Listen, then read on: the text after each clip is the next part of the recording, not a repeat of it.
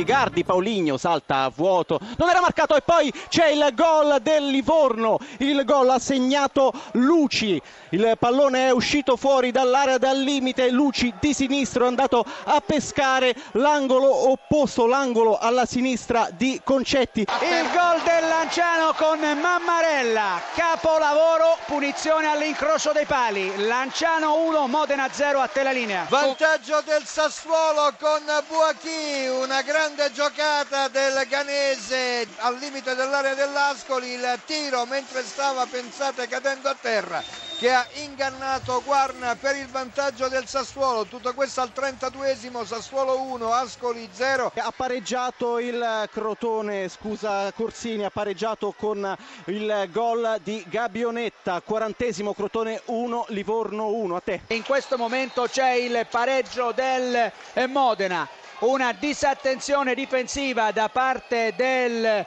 eh, Lanciano eh, che ha liberato, se non andiamo errati, il numero 8 della formazione del Modena eh, Signori e il pallone è terminato in porta approfittando di una dormita colossale della difesa del Lanciano. Il gol, scusa Monaco, il gol dello Spezia dal calcio d'angolo, la girata di testa di Sansovini, 10 minuti, 10 secondi, Spezia 1, Regina 0, Pescara.